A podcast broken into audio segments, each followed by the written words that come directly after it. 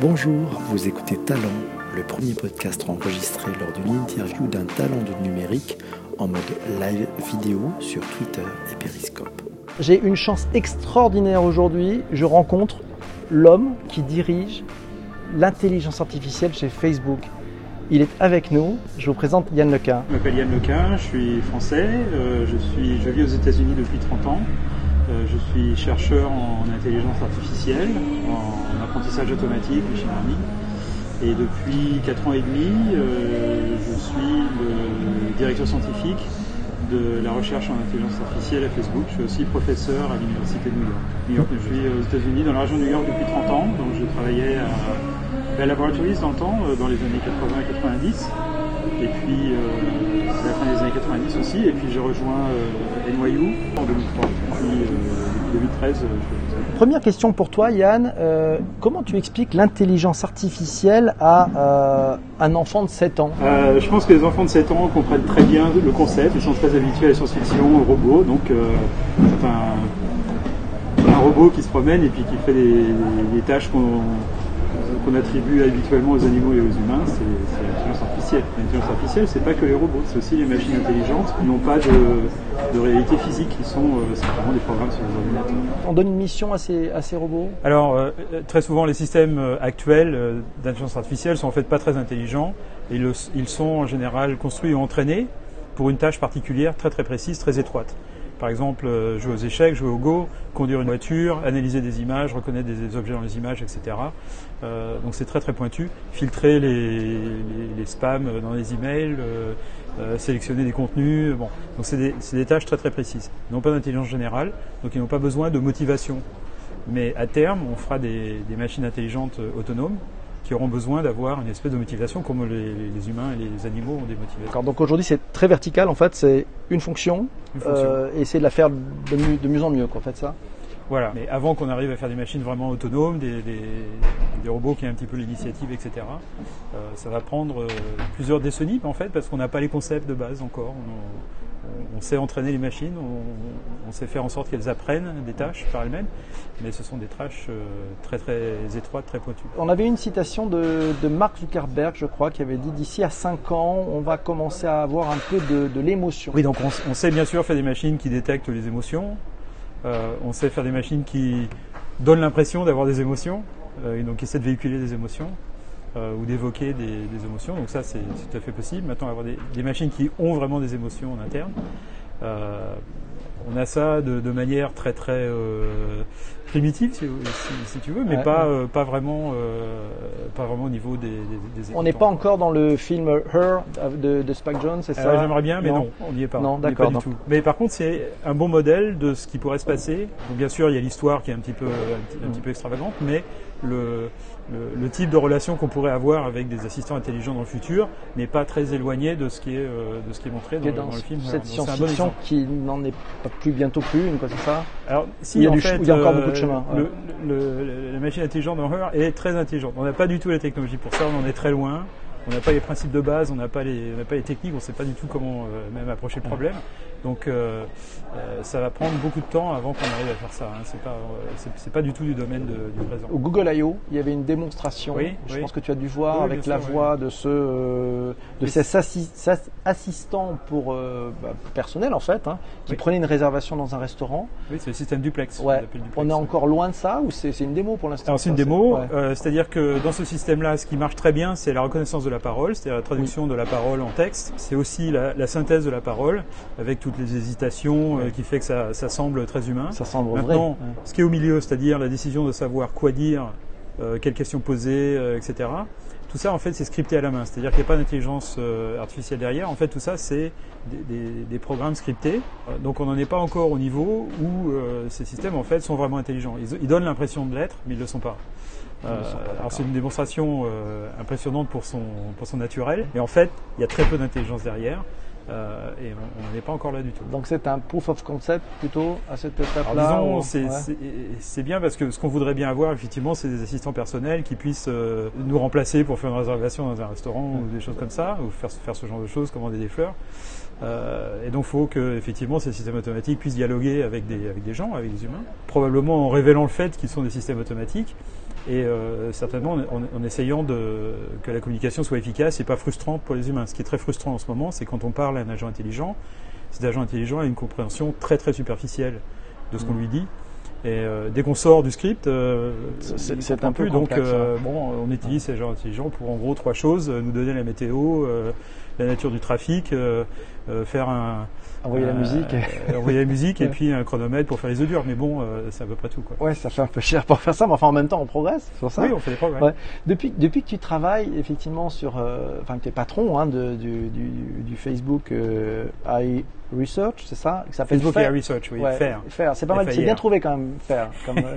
c'est moi qui ai trouvé. C'est toi qui as trouvé, c'est pas mal. Je me suis dit c'est vraiment smart. C'est pas, pas, les services de com de Facebook. Ah ben dis donc, c'est smart parce que je me suis dit il y a pas mal de marketing là-dedans, c'était plutôt bien. euh, depuis que tu travailles là, quel a été ton ton meilleur souvenir? Le truc ah. que tu dis ça, ça c'est quelque chose de formidable. Ah oui, il y en a, il y en a tout le temps en fait. Ouais. Euh, je suis toujours surpris par euh, de, de, nouveaux résultats. Alors quelquefois il y a des projets dont j'ai pas dont j'ai pas idée en fait qui se déroulent dans le dans le labo. Il y, a, il y a, à peu près 170 personnes maintenant à Facebook Air Research disséminées en euh, quatre euh, endroits principaux. Donc il y a un, un, gros labo à New York, gros à Paris, un qui est un petit peu plus petit à Menlo Park au siège de la compagnie en Californie, ouais. euh, un qui est plus récent et donc plus petit à Montréal. Montréal. Ouais. Euh, et puis on a des labos satellites à Pittsburgh en Pennsylvanie à Seattle, dans l'État de Washington, sur la côte ouest, et puis euh, à Tel Aviv, euh, en Israël. Aussi. Voilà. Et euh, donc, quelquefois, il y a un résultat dont j'apprends l'existence au moment où le, les chercheurs en fait commencent à, à avoir des, des, bons résultats et écrivent un article pour ça. Et puis je suis tout à fait complètement surpris de, du résultat. Donc un résultat par exemple qui m'a surpris tout au début que je suis arrivé à Facebook, c'est euh, la, la, qualité et la fidélité avec laquelle on pouvait faire la reconnaissance, la reconnaissance de visage. Donc c'est un service que Facebook a déployé aux États-Unis euh, il y a assez longtemps, qu'il n'a déployé en Europe que très récemment, et ça marche très bien, et ça marche vraiment bizarrement bien. Ça utilise des techniques que j'avais inventées il y a, il y a 30 ans, et euh, j'aurais jamais pensé en fait que ces techniques marcheraient aussi bien pour ce genre d'application. Ah oui, donc ça c'est un, un, vrai petit bonheur de te dire euh, j'y ai pensé, ça y est, c'est fait, ça marche quoi. Oui, et puis ouais. si on m'avait posé la question, ouais. est-ce que vous voudriez utiliser ces techniques que vous avez inventées pour faire la reconnaissance ouais. de visage ou j'aurais dit non, non, euh, ça marchera pas. En fait, ça marche très très bien. Les, les prochains challenges que, que, toi et tes équipes avaient devant vous, quels sont-ils? Alors, je pense. Euh, alors, il y a, y a des, des, challenges qui sont euh, très immédiats, c'est-à-dire améliorer la précision des systèmes de reconnaissance d'image, de traduction, de euh, traitement de la langue naturelle, compréhension de la langue naturelle, etc. Et puis il y a des challenges qui sont plus conceptuels, élémentaires, théoriques. On a des machines qui pour l'instant sont d'intelligence très limitée et on voudrait qu'elles puissent dépasser ces limites. C'est-à-dire qu'on a des machines qui puissent euh, apprendre comment fonctionne le monde un peu par observation à la manière des, des jeunes enfants ou des, des, jeunes animaux, des bébés animaux. Et on n'a pas les techniques pour ça pour l'instant, on n'a même pas les concepts scientifiques de, de, base pour arriver à le faire. Et donc un grand défi des, de la décennie qui vient, en fait, c'est trouver de, nouveaux, de nouveaux euh, paradigmes euh, d'apprentissage qui permettent aux machines d'apprendre par observation à la manière des bébés ou des, ou des animaux. D'accord. On, on, en est loin encore. On a une question de quatre lettres qui nous demande est-ce que l'IA doute? Est-ce que l'IA doute? L'intelligence ah, oui, artificielle oui. doute-t-elle? Ouais. ah, Absolument, oui. Ouais. Donc quand, quand une, un système de reconnaissance d'image, par exemple, euh, essaie de dire, euh, bon, dans cette image, il y a euh, un cheval, une voiture, etc., à chaque fois, il donne un score qui est une espèce de probabilité. Donc c'est un nombre entre 0 et 1 qui est un score, qui est une espèce, une espèce de confiance, en fait, de niveau de confiance que la machine a dans ses propres réponses. Donc la machine doute, oui, c'est sûr. La machine doute. En fait, c'est indispensable parce que euh, euh, on fait un système de reconnaissance de la parole, par exemple. Les gens ont un accent ou ils parlent pas bien, bien distinctement. Et euh, il, faut que, il faut que ces systèmes en fait euh, fassent des hypothèses multiples sur l'interprétation de la phrase pour pouvoir finalement trouver celle qui est la, la plus logique. Et donc les machines doutent. C'est un, un, un, un aspect très important. C'est important. De, ouais. message, oui, Question peut-être plus personnelle de Kivar qui nous dit est-ce que tu connais Luc Julia, le père de l'IA de Apple, qui est actuellement chez Samsung Oui, oui, tout à fait. On a d'ailleurs participé à un, débat, enfin un panel récemment, ouais. euh, il y a à peu près un mois. Euh, l'université parisienne. Comment tu qualifierais justement ton, ton, ton job? Je ne sais pas s'il y a une semaine type ou une, une journée type de, de Yann Lequin. Je sais que tu fais beaucoup de conférences. Oui.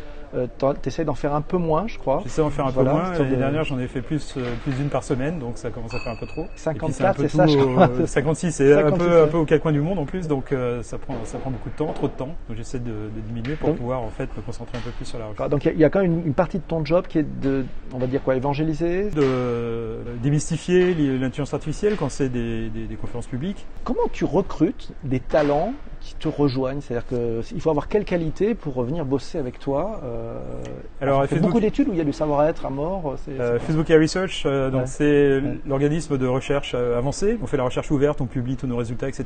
Donc c'est une communauté de recherche un petit peu similaire à la, la recherche euh, universitaire. Donc on recrute des gens qui ont fait des études au niveau doctorat, qui en général ont quelques années d'expérience de chercheurs. Quelquefois on les embauche directement après doctorat. Euh, donc ça c'est à peu près la moitié de la population qu'on recrute, recrute. Et l'autre moitié ce sont des ingénieurs qui ont aussi un petit peu d'expérience du machine learning, euh, de, de, de l'IA, euh, et qui euh, développent des outils logiciels, travaux- travaillent sur des travaux de recherche avec les chercheurs, et, et font des, des- des travaux vraiment à la pointe. Donc c'est vraiment intéressant pour des, des, des jeunes, des jeunes diplômés. Il y a une cooptation qui s'effectue entre. Alors euh, bon, il y a des candidats qui se, qui se présentent, euh, on garde leur, euh, leur CV, etc. Alors pour les, pour les chercheurs, c'est souvent des gens qu'on connaît déjà parce qu'ils ont fait leur doctorat. Pendant leur doctorat, ils ont publié des articles scientifiques, ils ont donné des, des conférences dans des congrès, donc on les connaît. Et puis euh, on va les voir avant qu'ils finissent leur doctorat, puis on leur dit euh, Ouais, c'est donc- intéressant de venir donc, travailler donc, chez donc nous. tu as une partie de chasse en fait, Voilà, de tout à fait. Oui, oui, oui. il y a- on les prend en stage c'est très souvent pendant leur doctorat. Ouais. Euh, à Paris, on a des, des doctorants qui travaillent chez nous euh, pendant leur doctorat, donc ils font leur doctorat euh, sous un contrat CIFRE. hein. En France, on peut faire euh, un doctorat dans l'industrie. Euh, et et c'est un programme magnifique qu'on va, qu'on va étendre beaucoup. Donc on a une, une bonne quinzaine de doctorants qui travaillent à Facebook Research à Paris.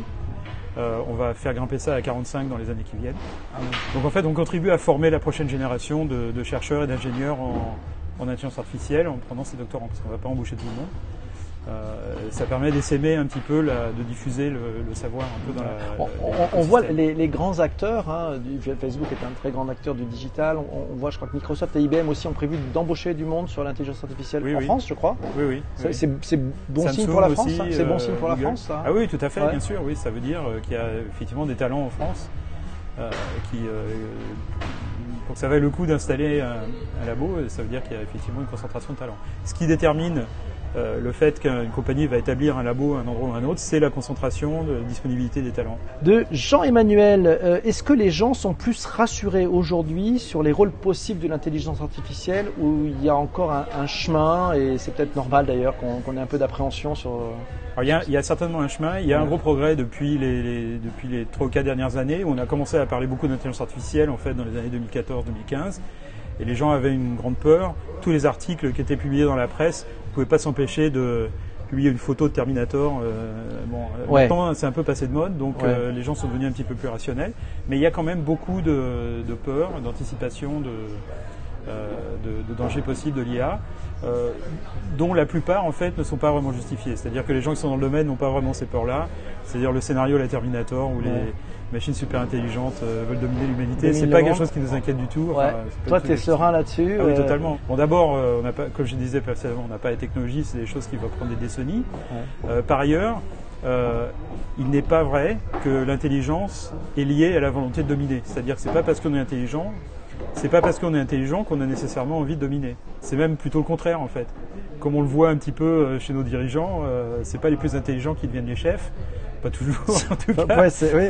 La raison pour laquelle on a euh, un désir d'avoir une influence sur nos congénères, c'est parce qu'on est des animaux sociaux. On ne peut pas survivre sans l'aide de nos, de nos congénères. Donc on doit avoir une influence sur eux Ouais. si on veut pouvoir survivre. C'est une conséquence directe du fait qu'on est des animaux sociaux. Prenez les orang-outans. Les Mhm. orang-outans sont presque aussi intelligents que nous. On n'a pas l'impression, mais en fait ils sont très intelligents. Ils ne sont pas des animaux sociaux, ils n'ont pas de langage. Ils passent très peu de temps en interaction avec les, les uns avec les autres, à part euh, la mère et l'enfant. Ils n'ont aucune envie de dominer qui que ce soit, parce qu'ils ne sont pas des animaux sociaux. Le désir de dominer n'est pas lié à l'intelligence, c'est lié à la testostérone. Ah tiens, c'est pas mal ça. Donc, est-ce qu'on va faire Vu des robots similaires aux animaux sociaux qui voudront euh, devenir le, le, le mâle alpha, etc., dominer le reste. Mhm. Non, pourquoi on ferait ça Par ailleurs, ils n'ont pas de testostérone, bien sûr. Mais dans toutes ces histoires de, de- finalement où les machines domineraient euh, l'homme, c'est souvent parce que la machine euh, se dit bah, l'homme va trop loin et, et il est en train de, détruire, de se détruire ou de détruire la planète. Non, mais c'est parce qu'on projette sur les machines tous les défauts de la nature humaine. Ils n'ont aucune raison d'avoir tous les défauts de la nature humaine. On va les construire de manière à ce qu'ils soient complémentaires de notre intelligence et qu'ils amplifient notre intelligence. Euh, donc, euh, cette volonté de, de dominer, pourquoi on mettrait ça dans les machines? Ça n'a absolument aucun sens. Personne ne voudrait acheter ces machines, en fait, si on mettait cette, cette fonctionnalité dedans. Euh, donc, euh, c'est- pas quelque chose qui est, qui est dans, qui est dans le, le domaine du plausible. D'accord. Pour, pour essayer d'avoir peut-être de faire baisser en fait ce niveau d'appréhension, est-ce qu'il y a- des moyens de s'entraîner, de tester soi-même? C'est-à-dire que quand je suis chez moi, tiens, j'ai envie de, de comprendre de l'intelligence artificielle. Ça se touche où? Parce qu'on on lit beaucoup de choses, on entend parler de beaucoup de choses. Il y a, on voit beaucoup de films de science-fiction. Il y a des fantasmes un peu partout. Est-ce qu'il y a un moyen de, de toucher du doigt soi-même, de, de faire? Pour les bricoleurs, il y a des, des moyens en fait de- d'entraîner son propre petit réseau de neurones à reconnaître des images, etc.